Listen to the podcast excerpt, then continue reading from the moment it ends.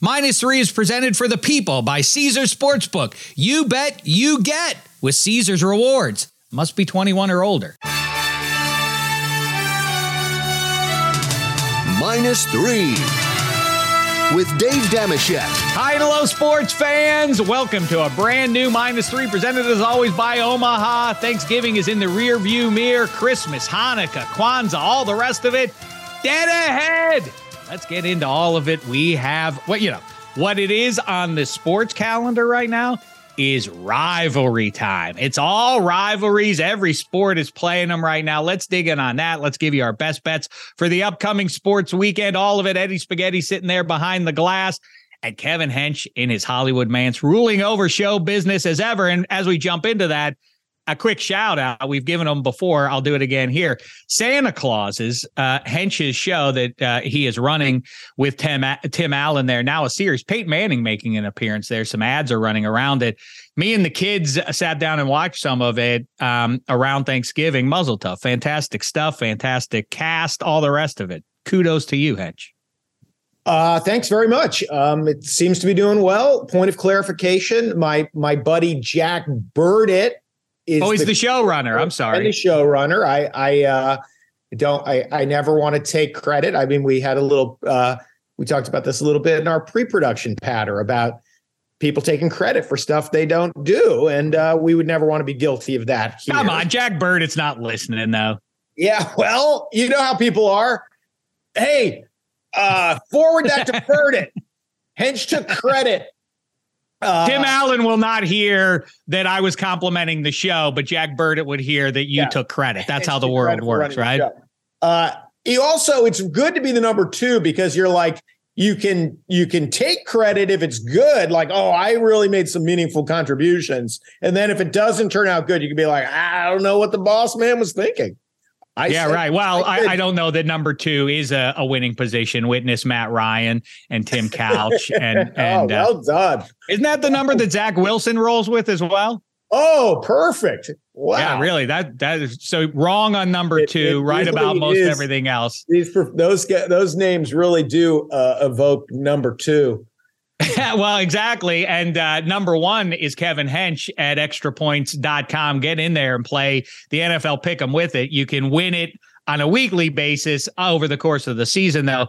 Kevin Hench looking up at absolutely no one is he, he has overtaken the staff lead. Join along, play along with us at extrapoints.com and also go back and listen to the early week minus three, a great one with the boss, Greg Rosenthal from around the NFL and beyond. Chopped up what you would expect us to pro football, a lot of QB talk and beyond. Great times there with the boss. Check that one out. But let's get into it now, shall we, Hench? And we got to do our goat and goat spaghetti. Get ready there, and then our best bets. But my first question is that hit me.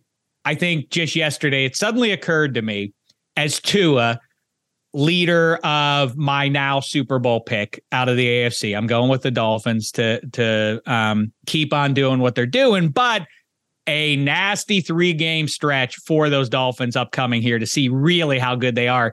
And the toughest of them is at San Francisco. And now a lot of people are getting in on the Niners as oh, that's the team that's going to get to the Super Bowl from the NFC side. And then it, it hit me. You know, we obsess about QBs. No one more than no one more than me. You know, I the you know QB league and mm, QB saturation, more good quarterbacks than we've ever had in our lives.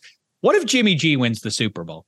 What if Jimmy G goes and almost wins the Super Bowl against Mahomes, then almost gets them to the Super Bowl last year, and then goes and wins it? What does that what, what does that tell us about QB and, and how much we overrate them? How say you, Hench? Uh, well, it's wild because I, you know, I'm on the Niners. I've invested financially in the Niners winning the NFC. Um, and I, you know, so I mean, obviously I watch them every week like everybody else. And when you when you look at those skill position players, you know, obviously, I mean, Mitchell just went down, but like you add McCaffrey to the mix, Kittle coming out of his slumber, Deebo still breaking tackles, Aiyuk, Jennings, like that is a crazy collection of playmakers they score 13 points against the Saints. Like what? I, like, I agree with that part too. Why is nobody talking about the fact that boy, the Niners on? are really coming together? Did, did you see they, did, that their only touchdown against the New Orleans Saints was on a deflected ball that may uh, just as likely could have gotten picked off? So obviously the defense is incredible. Um, although every other play a guy gets hurt on their defense, it's very weird watching them. They're always, you know, sending out the trainer. But you know, so you're so so to your point, and the Dolphins game is going to be is a perfect illustration. You're like, okay, you know, we've sort of grew up with look, defense wins championships. If you can run the ball and and you can play defense, it's like no one's really playing in the snow of Pittsburgh anymore. Like it's not really they're they're no more 16-6. You know, it's like I don't know that you you can have the 20th ranked quarterback in the league and win the Super Bowl. That said, so I looked at this Dolphins. It's great that you're starting. It's the marquee game. I looked at this Dolphins Niners game and I was like, like you, I'm like, okay, is this team that can't score gonna score with this team that does nothing but score? And it's like, well, well, the Niners, you know, we'll we'll see if Tua runs it up against this defense. So I I started on the Dolphins and then I talked myself into my year long bet, which is the, the Niners are for real and they'll score enough. is it three or three and a half? Spaghetti, have you seen the latest number on that? I my my numbers may be dated, and I don't want to give the wrong info out here. Dolphins are getting four. Oh, oh no! oh my god! Oh my god! I'm gonna have to go back the other way because I was like, I was basically like three. I'm gonna take the Niners. Three and a half. I think I'm gonna take the Dolphins. Four my goodness, I might have to go back back over to the Dolphins, given how much Jimmy struggles to put points on the board. Four becomes an inflated number in a in a 16-13 final. All right. So still high. And the, the total, you know what's it's funny. If we're gonna pick this game now, let's get it out of the way. Armstead being out, Austin Jackson might play, but I mean, that's a major absence against Nick Bosa. Um, so I, I lean Niners in this one. Here's the weird thing. The total on this one is 46 and a half, which makes no sense for exactly the reasons that you just laid out about the Niners and what I say. I mean, that's going to diminish the Dolphins offense, you would think, to not have their their high end left tackle in there to try and slow down Bosa. That's fishy enough that I'm going over with that one. I feel like we're we're we're gonna get into maybe not shootout level stuff, but I guess 47 combined points counts as that in the NFL 2022. So that's my play for Dolphins and uh, Niners in a Super Bowl 19 reboot. Spaghetti, go ahead. Why don't you weigh in on this game? It actually was going to be one of my best bets once the line got to four, kind of like Hench was just saying. Uh, I like the Dolphins in this one, getting four points. We all, you know, everyone kind of overrating the Niners at this point, and and like, oh, their defense is great, but I could just be like, well, the Miami Dolphins offense is great, and I don't think that the 49ers offense can keep up with Tua and, and the receivers. Uh, you know, Dolphins are getting back Raheem Mostert reversely. The 49ers lost Elijah Mitchell. Christian McCaffrey did not practice today. Deebo Samuel did not practice again either. And now they may have to use like Tevin Coleman from the practice squad, who Kyle Shanahan loves. Uh, to, to me, it's just like, I don't think you're going to be able to match the, the, the scoring output of the Dolphins. And yeah, I get it. The 49ers defense is tough, but the 13 points, eh, I know they shut out the Saints, but 13 points is not a lot. And plus, like the Olave, what should have been a catch, kind of would have changed that game a, a bit. So uh, I think this is going to be a letdown week at home for the 49ers. I like the Dolphins to win, then kind of of ascend even further into the serious Super Bowl contender list.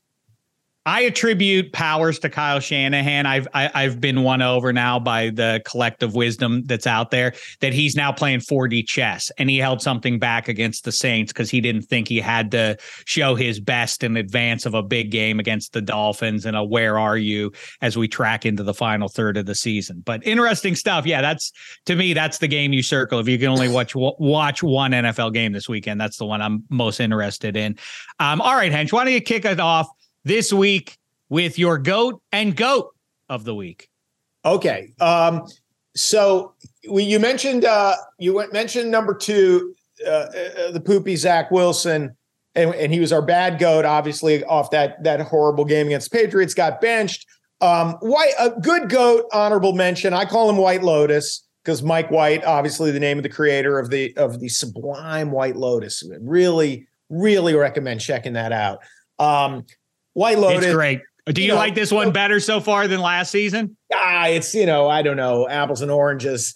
Um, uh, I, I guess I do, but you know because whereas season one was almost purely about wealth and wealth inequity that they, they've really sexed it up uh, in season two and how sex and power and wealth all go together. So so enjoy that White Lotus. The White it's Lotus playing, playing QB for the Jets. I just love the fact Zach Wilson couldn't have been douchier in in his non-apology for his performance.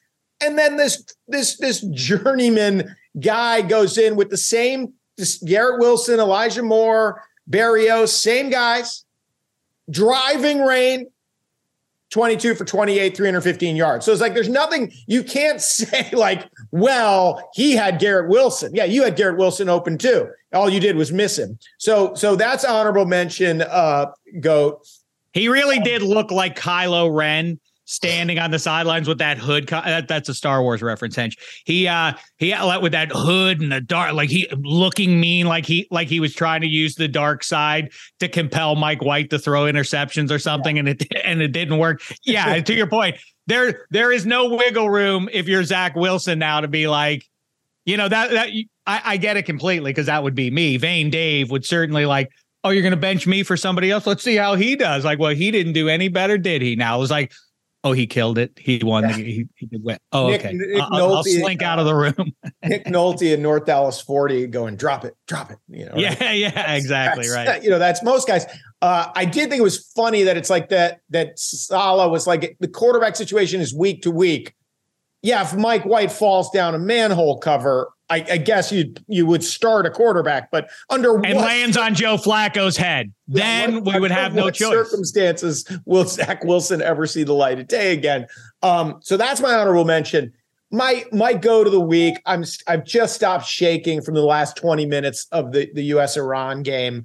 Uh, Tyler Adams, this guy, you know, playing 90 minutes in midfield or 100 minutes in midfield is is is brutal. I mean, it's just you're you just are in so much pain by the end of that stretch, and uh, uh, Yunus Musah could barely move and was just grabbing every Iranian player that ran by him. He just grab him with two hands.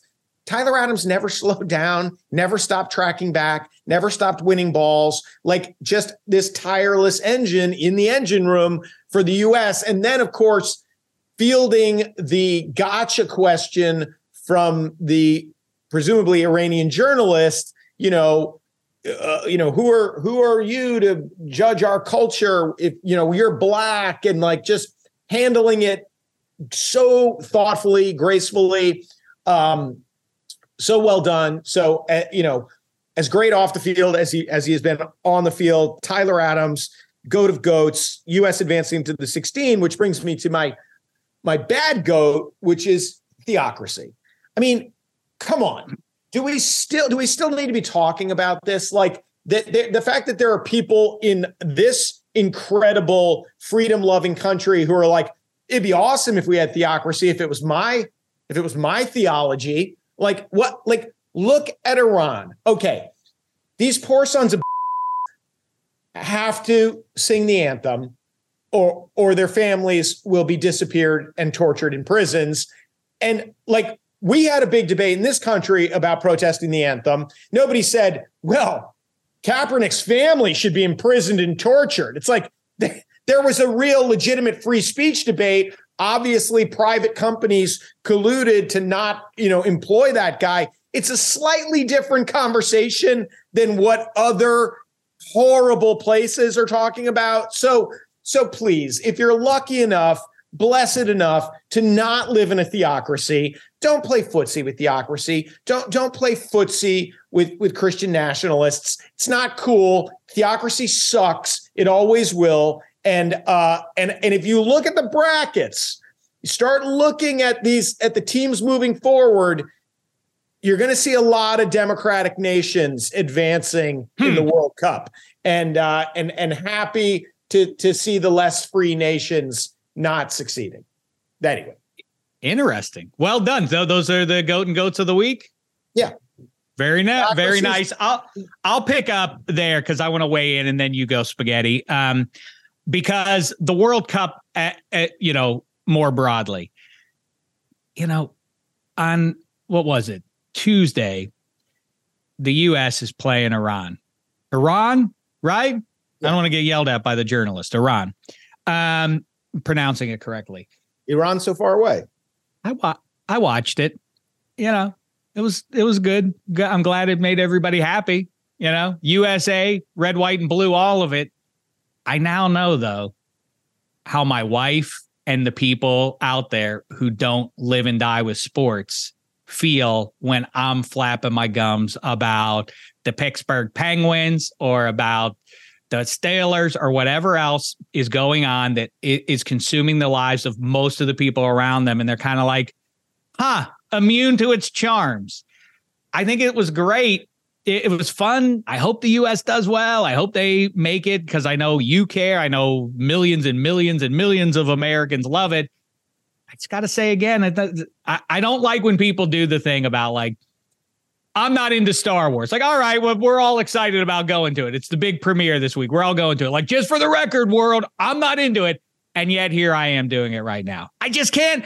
I don't know why they don't kick it at the goal more. There's all the room. Kick it at the goal. It goes in some of the time. But my question for you is I know I sound like a dim, a, a dim person. I'm, just, I'm trying to come up with an analogy. So it's like you're like, you love country music. You love country music. You, Johnny Cash is your Lord and Savior. Mm-hmm.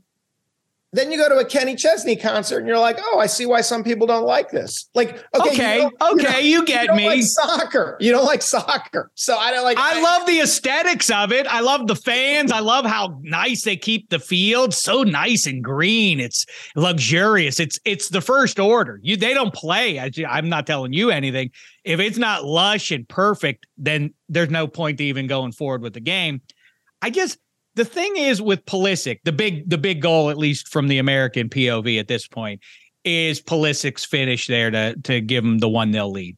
He gets kicked or needing the balls or whatever. Captain America, all the jokes are out there, and, and all of that. But then he's laying in the goal after he scores the goal, and you know, like, well, there would be no upside to him laying in the goal like that while the game's still going. But it is collectively the boy who cried wolf at this point because, like how would we anybody know if somebody's actually injured when they lay on the field like that? But then to your earlier point, what I am intrigued by that I think what ugly Americans don't get, or people who are somehow immune to soccer don't get, is at least for my for me, they're running like a marathon out there, right? I mean, they're like the nonstop nature of it. They are in fact exhausted, and that's what is awesome because I look at it and one guy's going with the ball and like you know 20 yards away from him, there's a guy just standing there. There guys just standing there like, this play doesn't involve me. It's a live ball, man. Don't you have something to do in this game? I the the whole thing doesn't suit my eyeballs. I don't know. I was raised, I guess, on too many other sports that you don't see that behavior. So it, it's a trip for me. Uh, uh, the diving is horrendous, and it just you know it, it it could be done away with. So you would know someone was hurt because it could be done away with very quickly if you just started red carding people who dive and suspending them for five games. Like you can't try to fool the referee Taylor Heinicke. You will be punished for this. So, um, and then the other thing, this this laser interpretation of offsides is. Oh my God, that's a, that's another one. so, I'm not saying the sport is is without its flaws, but my goodness, my heart rate I, I, I was, you know, the last it's 20 crazy. Listen, I watched a three and seven football team beat a four, six, and one team. And I mean, that was the effect it had on me. I, it's it's inexcusable to be a man of my advanced age and to be living and dying with these strangers that are wearing the the colors that I choose to root for.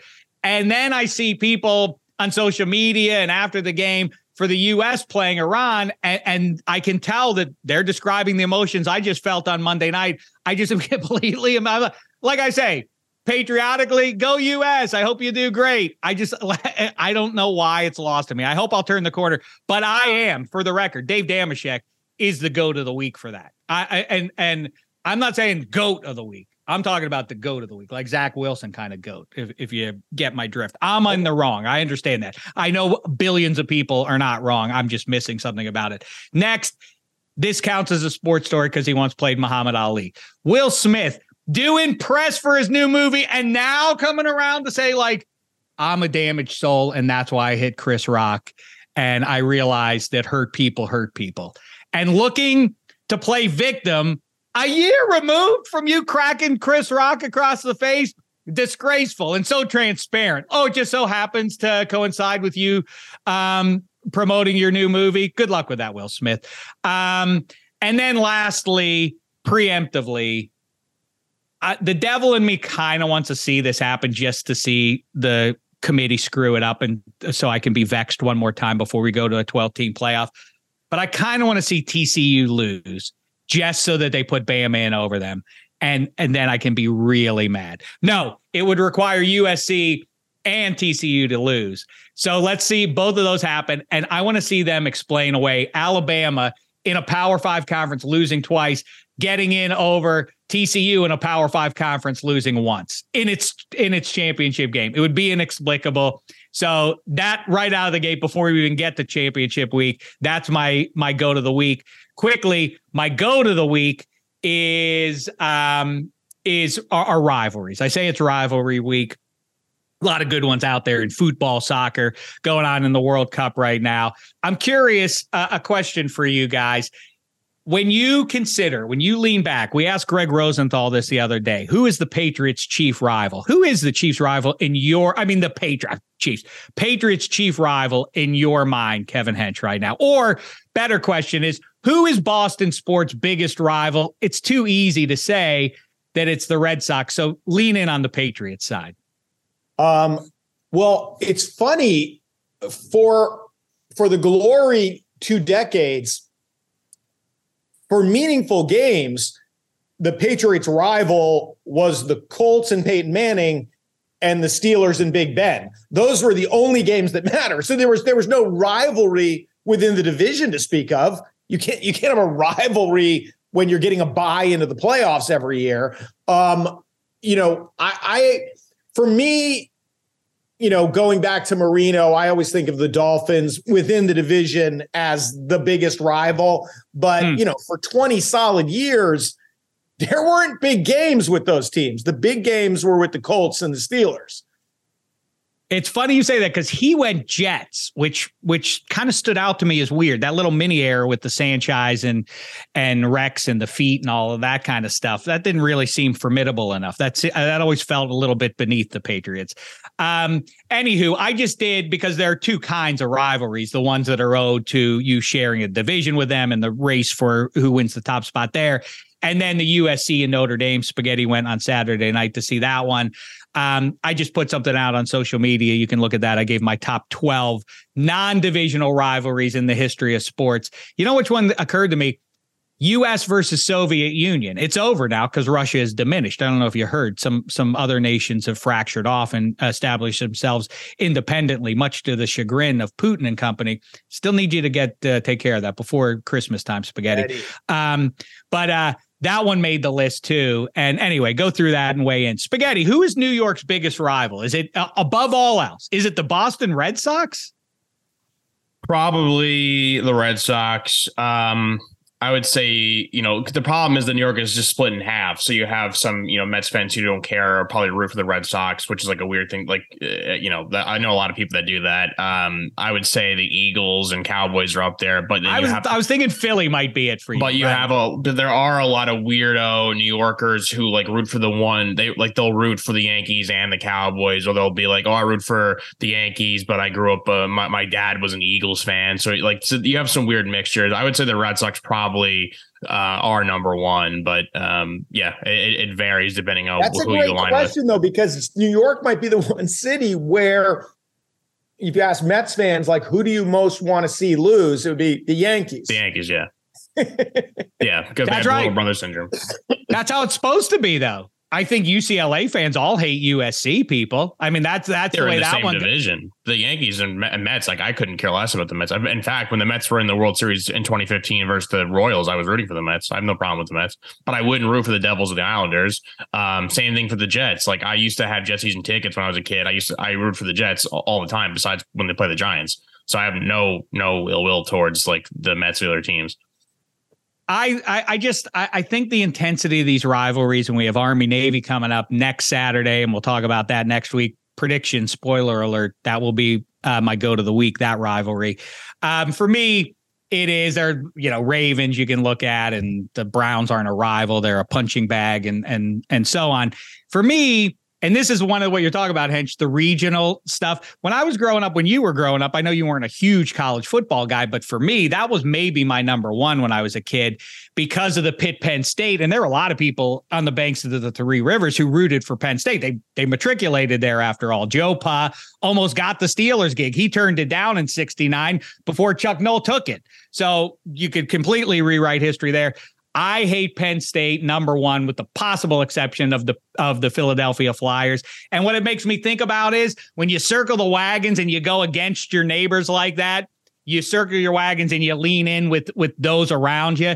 That's what I'm looking forward to do. I'm jumping on a plane to head out to Pittsburgh. I'm looking forward to getting together. Pitt Penn State was the rivalry for me, even when I got left behind by the old man and my uncles, so that they could go watch in the snow in 1977, Pitt and Penn State, and that didn't get settled till a two point conversion failed on the last play of the game on a, on a bed of snow in Old Pitt Stadium. And ever since, been going to those games, living and dying with those games. We got to get that rivalry back. But in the meantime, looking forward to a uh, football weekend with my old man who made me a football fan way back when, and uh, the rest of the family. This is what sports is great for getting uh, getting you together with those that matter, so you can root against the people you hate. That's what's good about sports.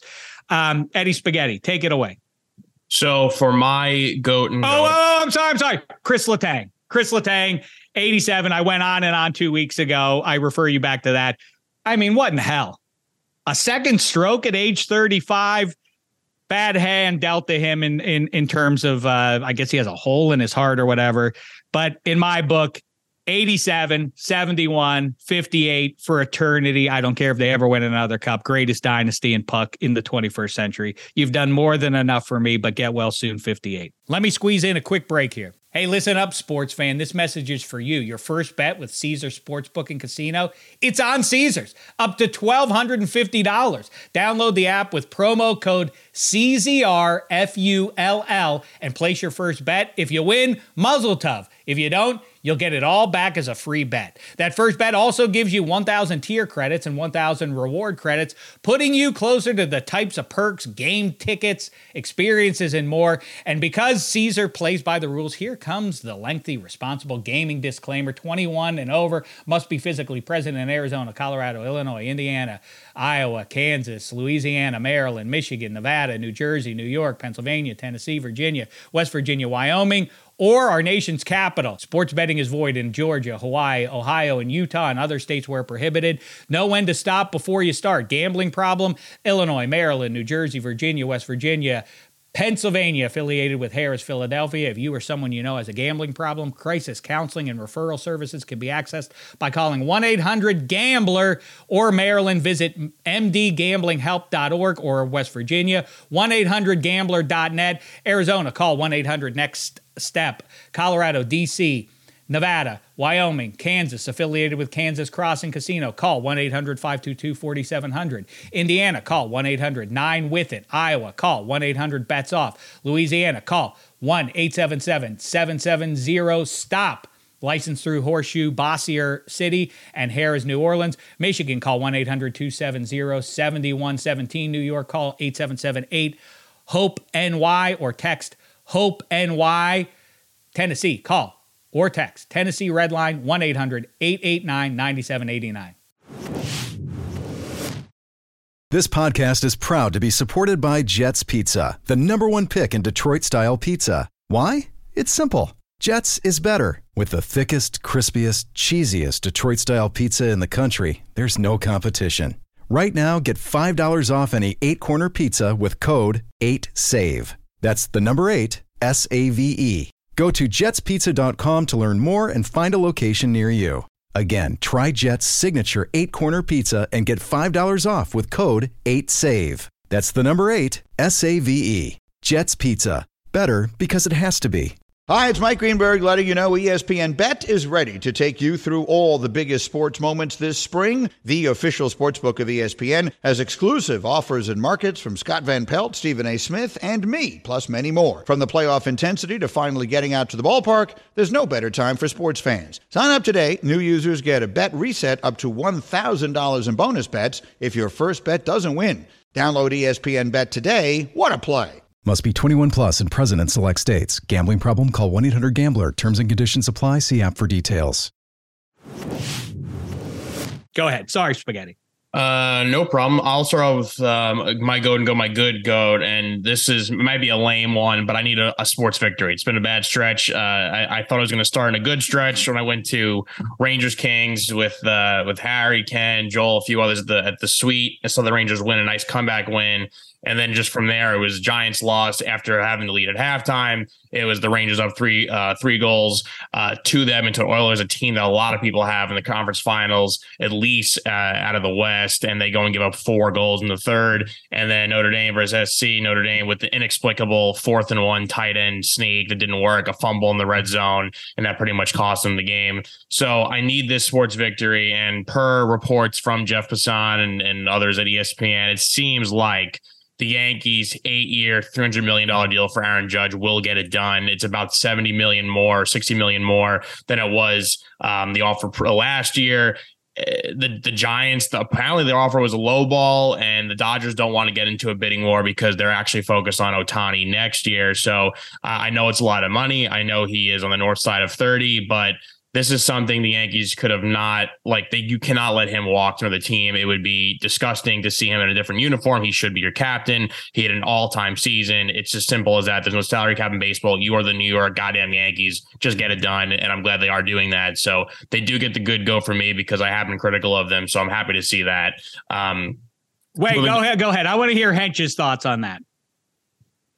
Well, you know, I, I couldn't lose really because I would I would have been delighted obviously if he landed somewhere else that that would have been super fun but I also know how these contracts have played out historically. So it's like once it's this weird thing we've talked about it repeatedly on this pod where it's like you know when when Rafael Devers plays his way into a mega contract as a fan you go oh so our choices now are to lose my favorite player or have him cripple our team competitively.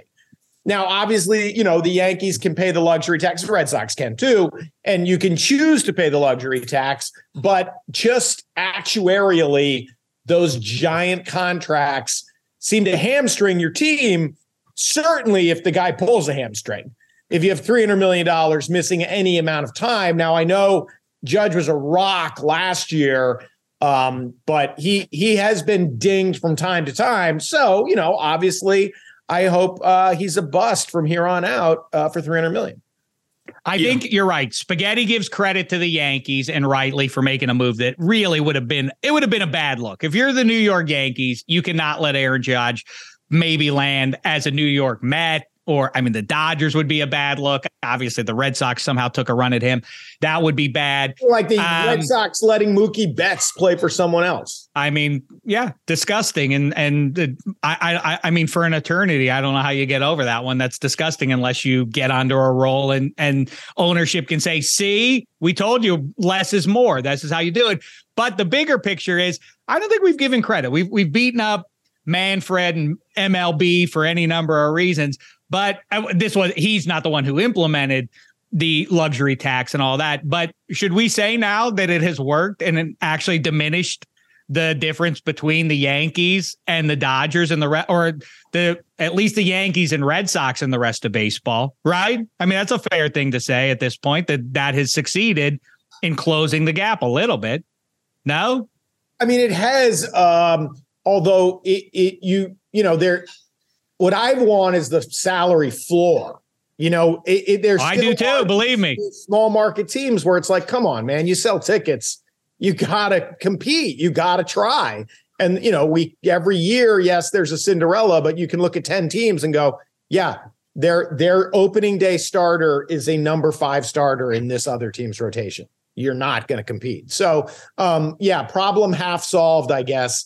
Um, but you know, but the Dodgers and Yankees, I mean, the big market teams, I mean, I can't speak for my Red Sox because we're now trying to do it the Tampa Bay Rays way but we're terrible at that. Like, but why? The the same ownership group does pay, did pay. I know Letang and Malkin and those guys. Like literally, as these like you know, the Astros slightly overpay for Abreu, and it's like you just added an MVP to the championship lineup. Like, what is going on? I know what the Astros are doing. They're trying to win the World Series every year, and like I text my Red Sox buddies, like, "What's our plan?" I don't even know what our plan is. Are we in are we in a teardown mode? Are we to bid on our own guys? Do we are is it or is it just like we just want to go to the scrap heap and see if we can be too clever by half and get a guy to, you know, have the career season uh, on a on a, on the cheap and and so it's it's maddening to root for a team that has money and it has decided spending it is a mistake. Um, so it, I, you know, I don't, I don't know, I don't know what the Red Sox targets are. I don't know what they, you know, but it, it, last place is looming again. Everybody else in that really, division. they're going to be that bad? Oh, that would be bad. I, th- that's too far a plummet. But the other side is you guys are both going to wind up on my side because the Astros are outspending you and the Dodgers are outspending both of your teams. Now you see how the rest of us have felt all these times. Like, where's the where's the dignity in buying titles? There's no there's no, no victory in doing that. Just they're throwing more dollars around isn't isn't an achievement, is it? But so now you're seeing I what is weird is the Fenway group and Hank Stein. I mean, George Steinbrenner threw around loot. Like, why are those two ownership groups the one like yeah, yeah, yeah. We've got to we've got to get thrifty here. Why? Why? Why? What's the what's the logic behind that? Don't you guys have um, cable deals that are worth more than the overall value of the Pittsburgh Pirates? Last thing, I'm glad you got Judge back spaghetti because you could be like, I can see it both ways. But when you see as somebody who has seen James Harrison, uh, you know, tent pole of of the Steelers, uh, like get him out of there if he doesn't like it. Oh, he's on the Patriots now and he's playing us in a playoff game. That sucks. And just like you said, I'd rather have Vinny Trocheck than than Geno Malkin. You as a Rangers fan, I was like, those are not comparable players. And they would have gone after Geno Malkin versus Trocheck if they would have had the choice. They would have signed him, and that's why they had to sign Malkin because he would have landed on your team, and that would have been vile from for these eyes to look at for the next year or three. Continue. Uh, I don't want to get into the nitty gritty of hockey, but I think Trocheck fits the Rangers lineup a lot more than what Malkin would do, especially Trocheck with faceoffs and defensive whatever. Um, and the last thing I'll say about the Yankees too, and, and Hench brought up a great point with the Astros signing Abreu is like, and especially the Dodgers are gearing up to give a mega offer to Ohtani to keep him in Southern California.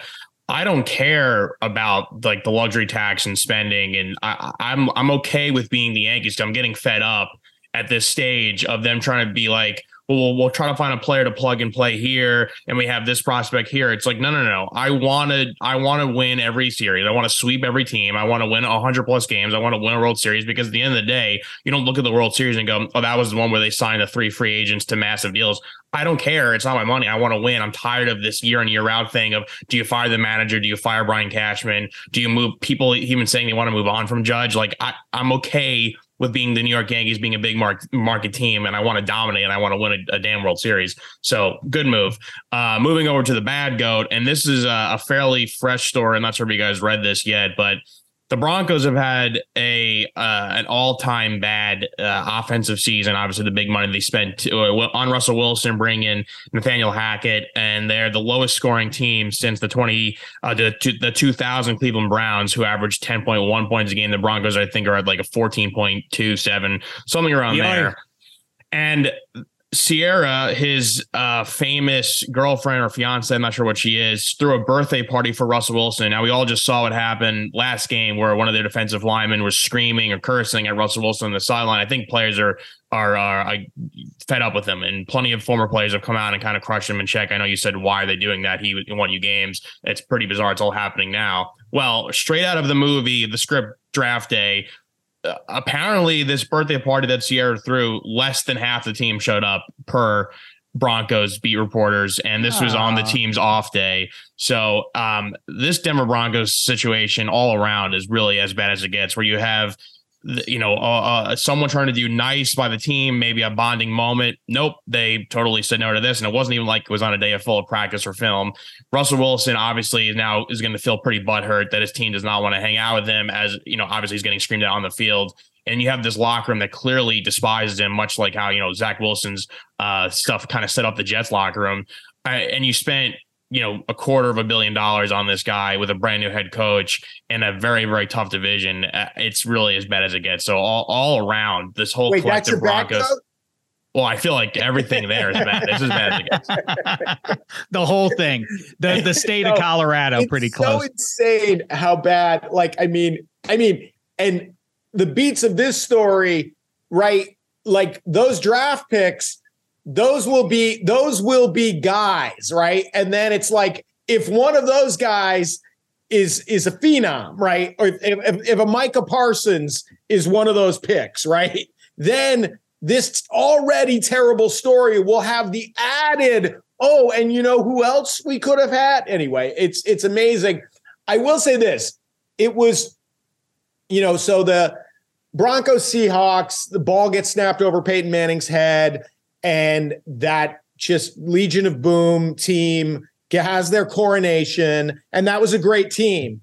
And then in the aftermath of that victory, Russell Wilson goes on that famous jag where he's like, uh, we don't want to just win one. We want to win two. We want to win three. We want, and I don't know where it stopped, but I did know every number he added to it was shaving 10% off the possibility that he would ever win another Super Bowl. Like, if you had just looked at that Seattle team, you'd have been like, they are going to win multiple Super Bowls. That team is loaded. And then he's like, three, four, five, six. You're going like, they may never win again. As he went on, I was like, golly gee, they may really never win another. And he's obviously never going to win another Super Bowl unless unless he's carrying a clipboard for a half decent quarterback because he's not good. I mean, that stat that uh, few of us have been texting around where through 10 weeks they would have been 9 and 1 if they'd scored 18 points in regulation every week wow that's an anemic offense and so the hackett the wilson the draft picks it's it's it is it is the goat of goats it is it's crazy terrible- and uh, yeah, I mean the you're right. It's the opposite. Don't if you're a superstar at whatever your chosen sport professionally, don't shoot your mouth off about how many titles you're gonna win. That, that there's there's no upside. There's no upside to doing it. Witness LeBron. It's the opposite of most recently seen, I guess, when Georgia was in the late stages of finishing off Tennessee in uh, in that game. What well, was one versus two, right?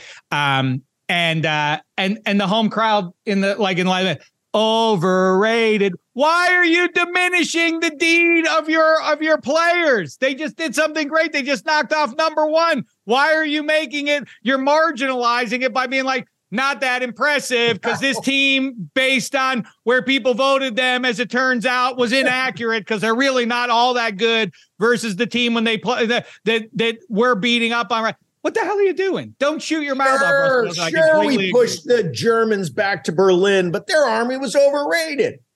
like it's a totally insane thing. Like, what are no. we doing? What, what, what, what are, we, are doing? we doing? The Ewoks, the Ewoks are going to be like, did you hear? We blew up the Death Star. We got Vader. Yeah, the Emperor got thrown into Star. a well. Like, the Death Star yeah. had some faulty wiring. It wasn't that big a deal.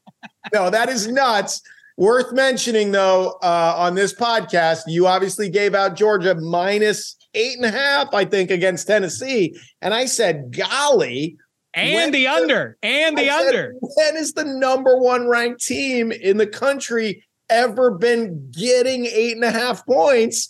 So I I I I went the wrong way, and you boldly said the number one team is gonna lose by more than eight and a half, and they they certainly did. Um, All right, that's uh, that leads us neatly into our best bets of the week. Unless Eddie Spaghetti, you got more goat action to give us. No, th- those are it. I'm ready for best bets.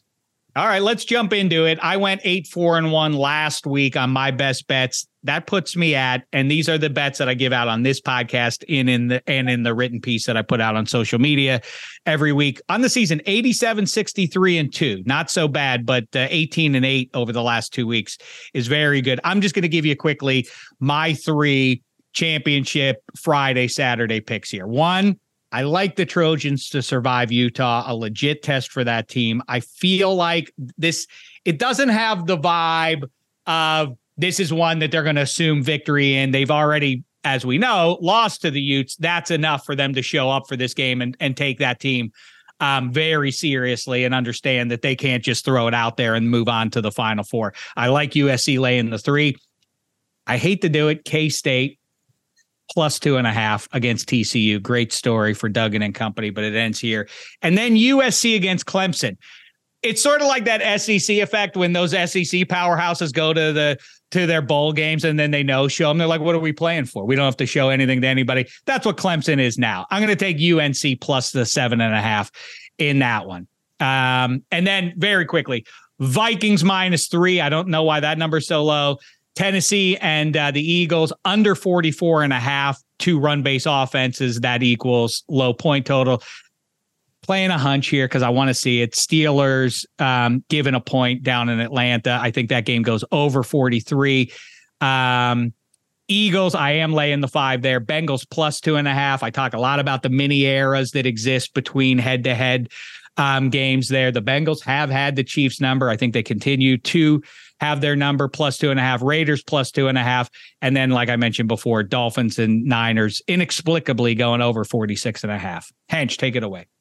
Okay. So, um, you know, obviously, I don't know why people gamble. Like everybody might gamble for their own reasons. There, there's a crazy sensation when you feel smart. I mean, you should never gamble because you want to make money. You need that you need the money from your gambling winnings to cover your mortgage. That would be a terrible right. gamble. But like the emotional part of like feeling smart, I knew it.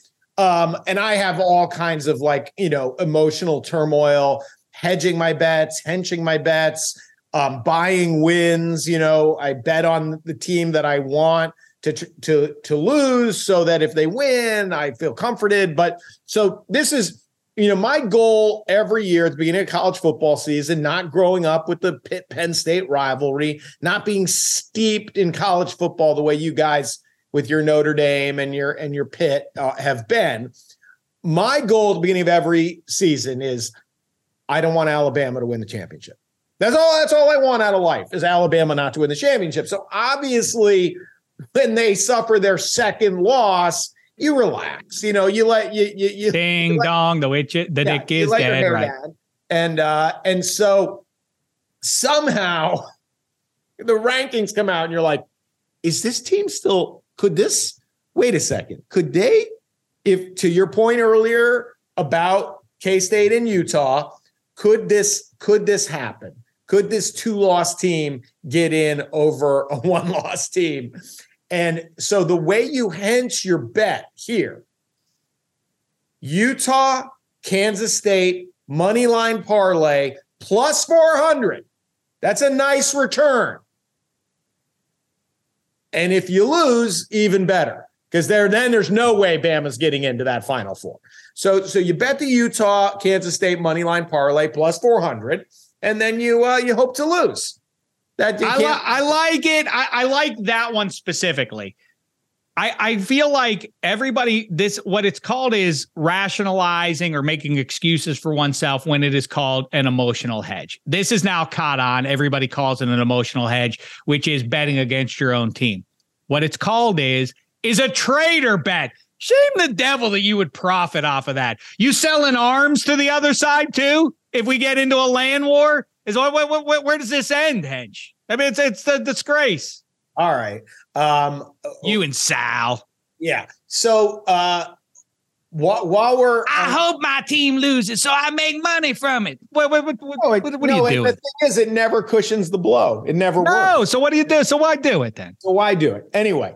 Uh, on that point, you know, you ever bet this way where you go, you look at where the teams were at the start of the season, and then you know stuff happens. Obviously, there's a key injury. If the personnel has changed significantly, you have to take that into account. But you know, if if the two teams, and I know Josh Allen's elbow is the is the big question, but because we're recording on Wednesday, we hopefully get this thing up in time for the Thursday nighter. But the Bills and Patriots are largely what the Bills and Patriots were on opening day. I know Josh Allen's elbow is a question, but if you look at those two teams, if somebody told you back in September, Bills are only going to be giving three and a half, you'd be like, oh, well, what's happening? Is like, well, you know, we think Josh Allen's hurt, but like he's playing and he's and and and you know, as someone who's lost to him like 11 times in fantasy this year, always seems to get his numbers. And so that number seems crazily small to me to a team the Patriots whose flaws I think were really exposed by the Vikings on Thanksgiving Day. And so that feels way too small. Like I when you look at the the wind game notwithstanding, like where those two rosters are right now. Um, it's funny. ESPN just did their excuse me, 25 guys under 24, I think. Uh, the best 25 players in the NFL, 24 and under. And then there were like 10 honorable mentions. And then there were like and eight honorable honorable mentions to the honorable mention. There wasn't a Patriot on the list. There's no their Patriots do not have a young player in the top 50 in the NFL. This is what happens when draft after draft after draft, you just gack it. So anyway, I look at those two rosters, Bills minus three and a half. That doesn't feel like a one score game to me. Feels like the Bills will go. But now moving to Sunday, it was crazy that your Steelers trailed in the fourth quarter of a game they completely dominated. And obviously, It wasn't just, it didn't feel fluky to me. It made me mad.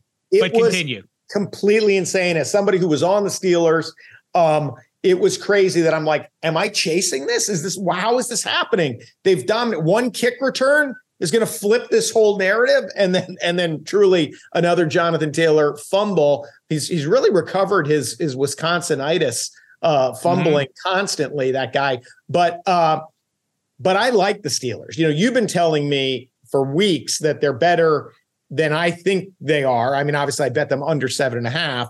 Um, but you know, the Falcons played very tough at the Commanders, but I like the Steelers even going into Atlanta.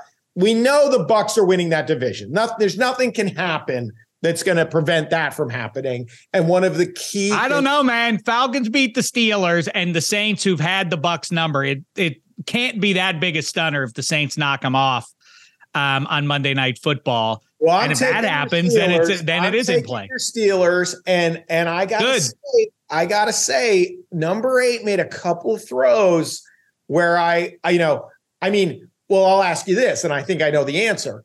Would you trade Kenny Pickett for Mac Jones? No, come on with Mac Jones. not. No, I wouldn't, Of but I would take not. him for Of course not. Okay. I, I mean, by like- the way, I, I keep talking about this this weird phenomenon that I, I I've suddenly recognized is this the debate, the insane. I'm talking about how intense watching these the, these people are and living and dying with them. Obviously, I do it, and people in football crazy Pittsburgh are living and dying with how the Pitt QB is doing in his rookie season for the Pittsburgh Steelers. Why this is now a national thing is we uh, nobody did this to I can't remember who got this sort of treatment of like breaking down every play that the rookie makes. Uh, Trevor Lawrence didn't get this, and you know Zach Wilson, and I don't know whoever else you want as a Baker May. This obsession about Kenny Pickett's choices week in and week out are really weird. But what's breaking through for me is, I guess, because it's beauty's in the eye of the beholder. It is not a black and white issue. Like, is that guy going to make it or is he not? Because he's on the Steelers. And so you can assume as a nice, stable, you know, pretty consistently relevant franchise, you figure they're going to surround the kid pretty well with talent. So is he good enough to to live up to that? I feel like people are on the fence about it, but what is breaking through for me is nationally, people are starting like, I like his way. I like his way. I think people are starting to see that. So am, am I right in assuming that people objectively are looking at him and thinking like, yeah, the Steelers hit on their first round pick this year? I, and I'm one of those people. I mean, you I, are one of those people. Yeah, huh? and I I think uh, um, I don't know if it was Joe Buck, but saying like Pickett to Pickens just sounds like something we're going to be saying a lot for a long time. And I was like, that sounds right. That does sound right. Like this that that receiver is legit, and the kid and the QB is legit. So and and he's mobile and and uh, good for but you. he doesn't but he doesn't have the big arm. He doesn't have the Josh Allen, Mahomes, Caleb Williams arm. He doesn't have the legs of Caleb Williams or Josh Allen or Lamar Jackson. But what it comes down to is, you know, you, you can point those things out. But then again, I will push back and say 21st century, who are the best quarterbacks? Roethlisberger is one of them, but ahead of him are Peyton and Brees and Brady. And what attributes do any of those three guys have that compare with the the superhero physical attribute guys. We're talking what we're talking about in pro football is what what the the guys who win, the QBs who win, more often than not, it feels to me like are the ones who get to the line of scrimmage, look out over the line of scrimmage, and pre-snap go like balls going there. That that's where I'm attacked. Like that's what it comes down to, right? Is the ability to do that. Does Kenny Pickett have that? I don't know. Maybe. I hope so. You, he's got the heart of a lion and the hands of Barbara Mandrell. no, but I mean, for a guy who can't get his hand around the ball, he's doing he's doing very well. I'm, I'm, I'm being positive here. Okay, I like now, it. All right, I'll throw out one more. Um, oh, so as we sat there and watched these Colts and like talk about doing like pre-snap reads, like Matt Ryan just trying to figure out what five yard pass he's going to throw. Talk about not driving the ball downfield, you know? And, and it's like, so I know we've been talking double digit dogs have been money in the bank all year, lock, guaranteed, some of them winning outright. The Cowboys are going to destroy the Colts. That game is not hmm. going to be close. Um, you it, you don't see the uh, the the team on the with the extra days off playing the team on the short week, right? That doesn't happen very often. Like, boy, I didn't even notice that. Right, you get all this time to get well, and you're licking your chops after effing up the final minute of that game. Um, it, it's now officially better for the Colts to lose. Not a great way to go into a game. And, you know, it's crazy that the Giants got the backdoor cover on Thanksgiving, but those Cowboys, when they talk about Odell Beckham a lot, like Michael Gallup is playing and playing well. CeeDee Lamb is a handful. The two running backs both are healthy and producing. Like, how does that anemic Colts offense stay within two scores of, of a Cowboys team that I know you like to, to go the distance? And, and I just think Cowboys get up. Micah Parsons gets turned loose on Matt Ryan. That one's going to get ugly fast. I agree. I, I, and by the way, with the double digit favorites thing, both of them covered last week, so we're we're now off that curse. You can both both uh, heavy favorites did. The Chiefs was was in some peril there they in the fourth quarter, but they cover. ended up getting. I had I had I had over 28 and a half and they ran 17 plays inside the seven yard line without scoring a touchdown. And I, I, I was like, that sweet Georgia Brown garbage they do, like where it's like, hey, let's make two passes behind the line of scrimmage because who cares? It's like, well, people who bet the over care. So maybe try to score.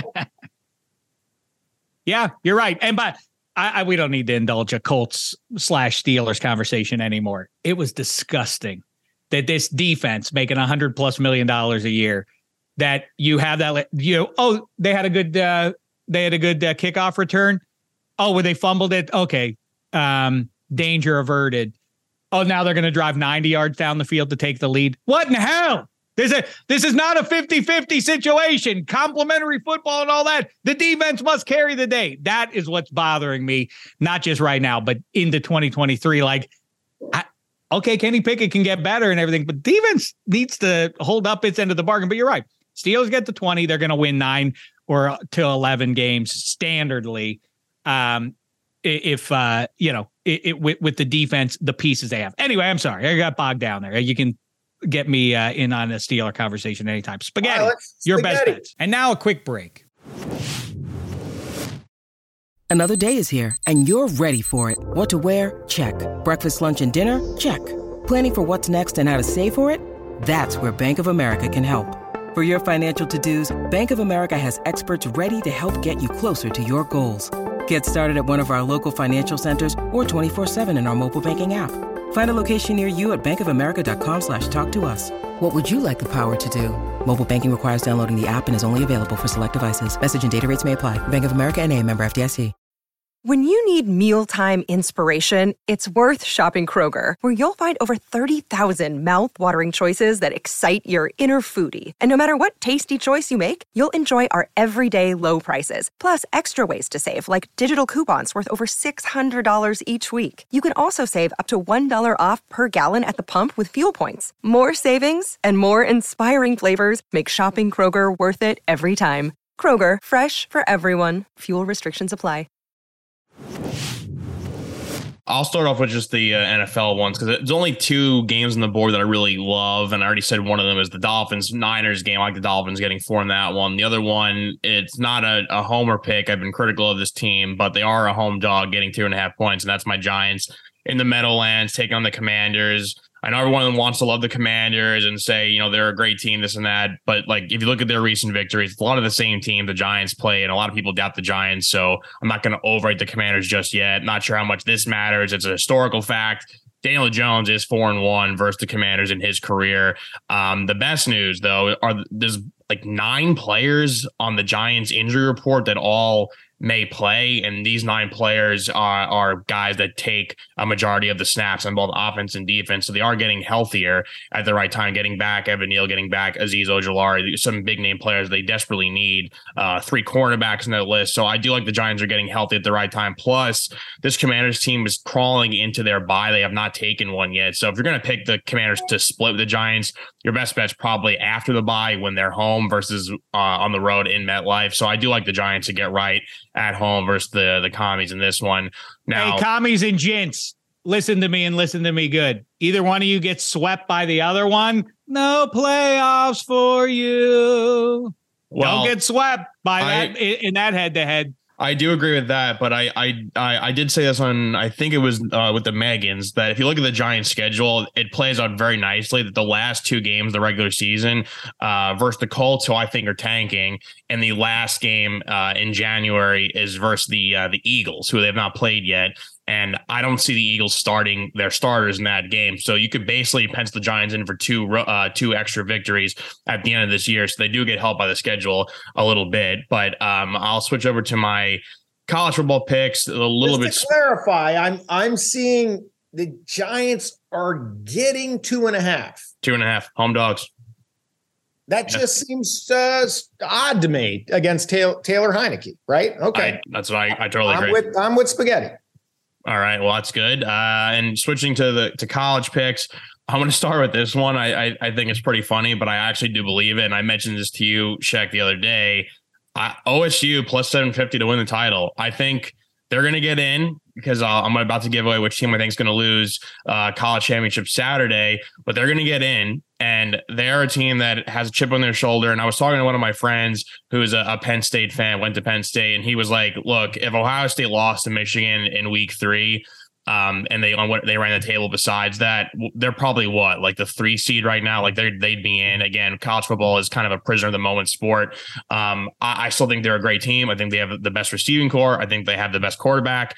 Um, when their running game is working, it's it's fantastic. Just five star recruits all over the field. I think if they got in as a four, they would potentially have the real chance to win the title as a four seed. I think they could beat Georgia head to head. I think it's a coin flip at best. And if they played Michigan 10 times, I would probably pick Ohio State seven out of those 10 times. I don't think it would even be a contest if they had to play TC or USC. So uh, I, I, think Ohio State's going to get in, and I think they actually will win the title. So I'm going to bet them plus 750. Real quick, I want to say we had Chris Mack and the sports consig bookmaker out in Vegas, Dave Sharapin, Pittsburgh native, Penn State lover.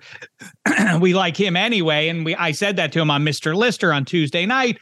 How do you explain Ohio State having the third shortest odds to win the national title? And he said, what they're telling you is the assumption is TCU or um, or USC is going to lose the game, and then they slot as the fourth team, and that's exactly right. What's even more interesting though is if they but you there's a chance Ohio State gets the three seed if both those teams lose, then you get Michigan, Ohio State in the semifinal, which is fun, right? I, I think if TCU stays undefeated, they'll get they'll be the higher seed just based on that, though, and and you the conference what? winner. It was crazy about that Michigan game. It, it reminded me so.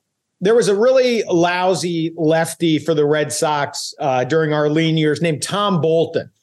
And he got shelled.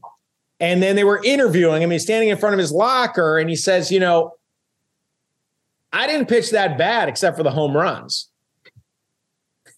And it's like you gave up four home runs. Like I don't, I don't know what to tell you. You got you got shelved. And like you look at that Michigan Ohio State game, you're like, you know, except for the 70 yard plays, we were, we were pretty, we were right there. We were right there. Every time, I mean, I was moving around. I, I was, I don't remember what was competing with that game, probably maybe World Cup, but like every time I went back to Michigan, Ohio State, they were playing the highlight. I was like, oh, yeah. Oh, yeah. I saw this play. Oh, there's another play. There's another 75 yard touchdown. It was insane. So, uh, might want to tighten that up a, a little bit uh, before. But, but if, if we consider huge plays aberrant, then I agree that number is very attractive. And certainly, if they got a rematch with Sheck scenario of two versus three, we would all be on Ohio State. They're not losing to Michigan twice. Right. I mean, yeah. listen, catch, I, I go back. It sounds like I'm saying two different things. Based on merit, Ohio State doesn't belong in over TCU, even if TCU loses. I mean, if they get whipped, then that's another matter. But, you know, for the juice of the mat, for the fun of the matchup, Ohio State, Georgia is a lot more fun as the semifinal, obviously. But then again, USC versus Georgia is a lot of fun too with Caleb mm. Williams. Spaghetti disagrees yeah, with me I, on that. I okay, go ahead. I don't think so.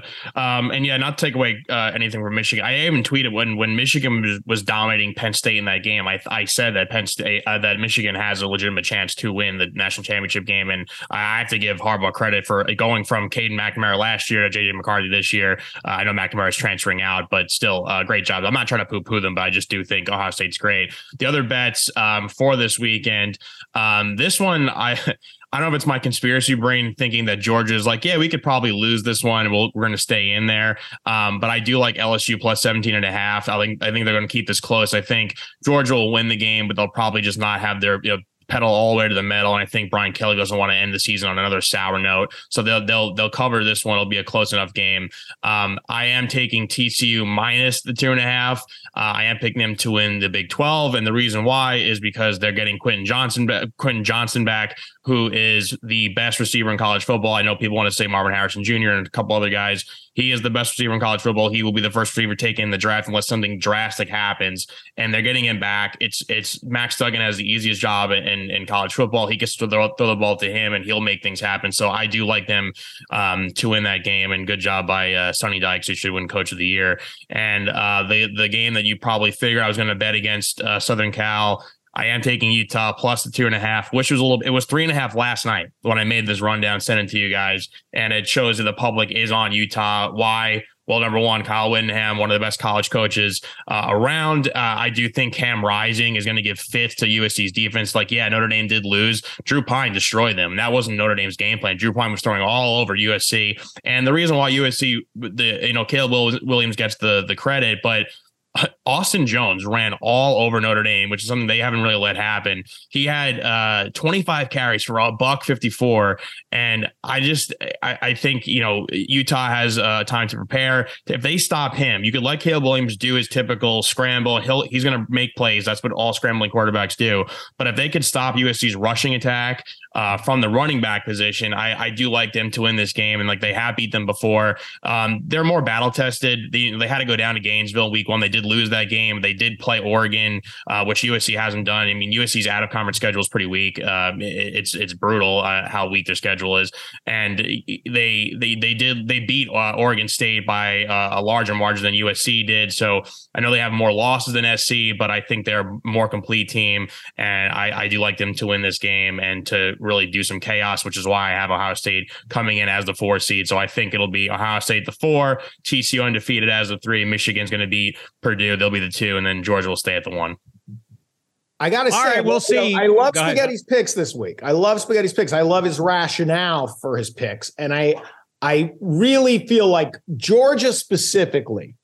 You know, I, I'm still scarred from the from the Patriots 18 and one, but like it is hard to keep that pedal to the metal and to cover, you know, week in and week out, the Patriots were blowing everybody out. And it's like they were going to try to go 19 and 0 without, and you're, and, and, you know, this happens in college basketball a lot too. You want that conference tournament loss, right? You're a one seed.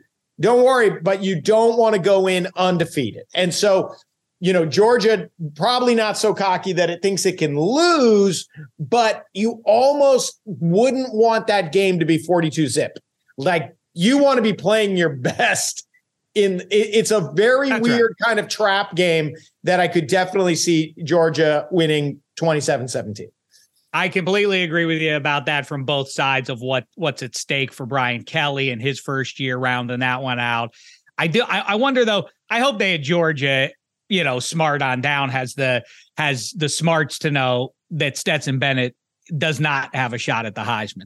I don't know why. By the way, go. We we got to. I belly ached about this for twenty five years. We live in the digital age.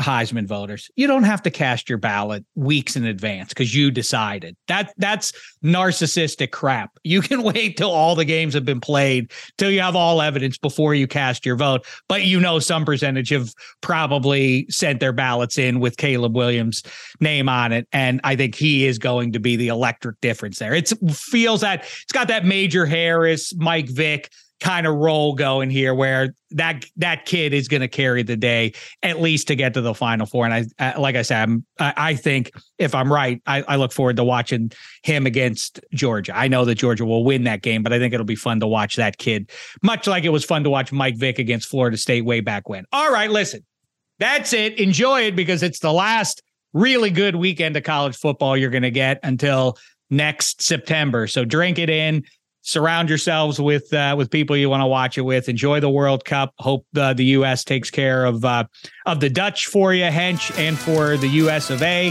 For Eddie Spaghetti, for Kevin Hench, for everybody at the Extra Points Network. Thanks so much, sports fans. It's been a thin slice of heaven.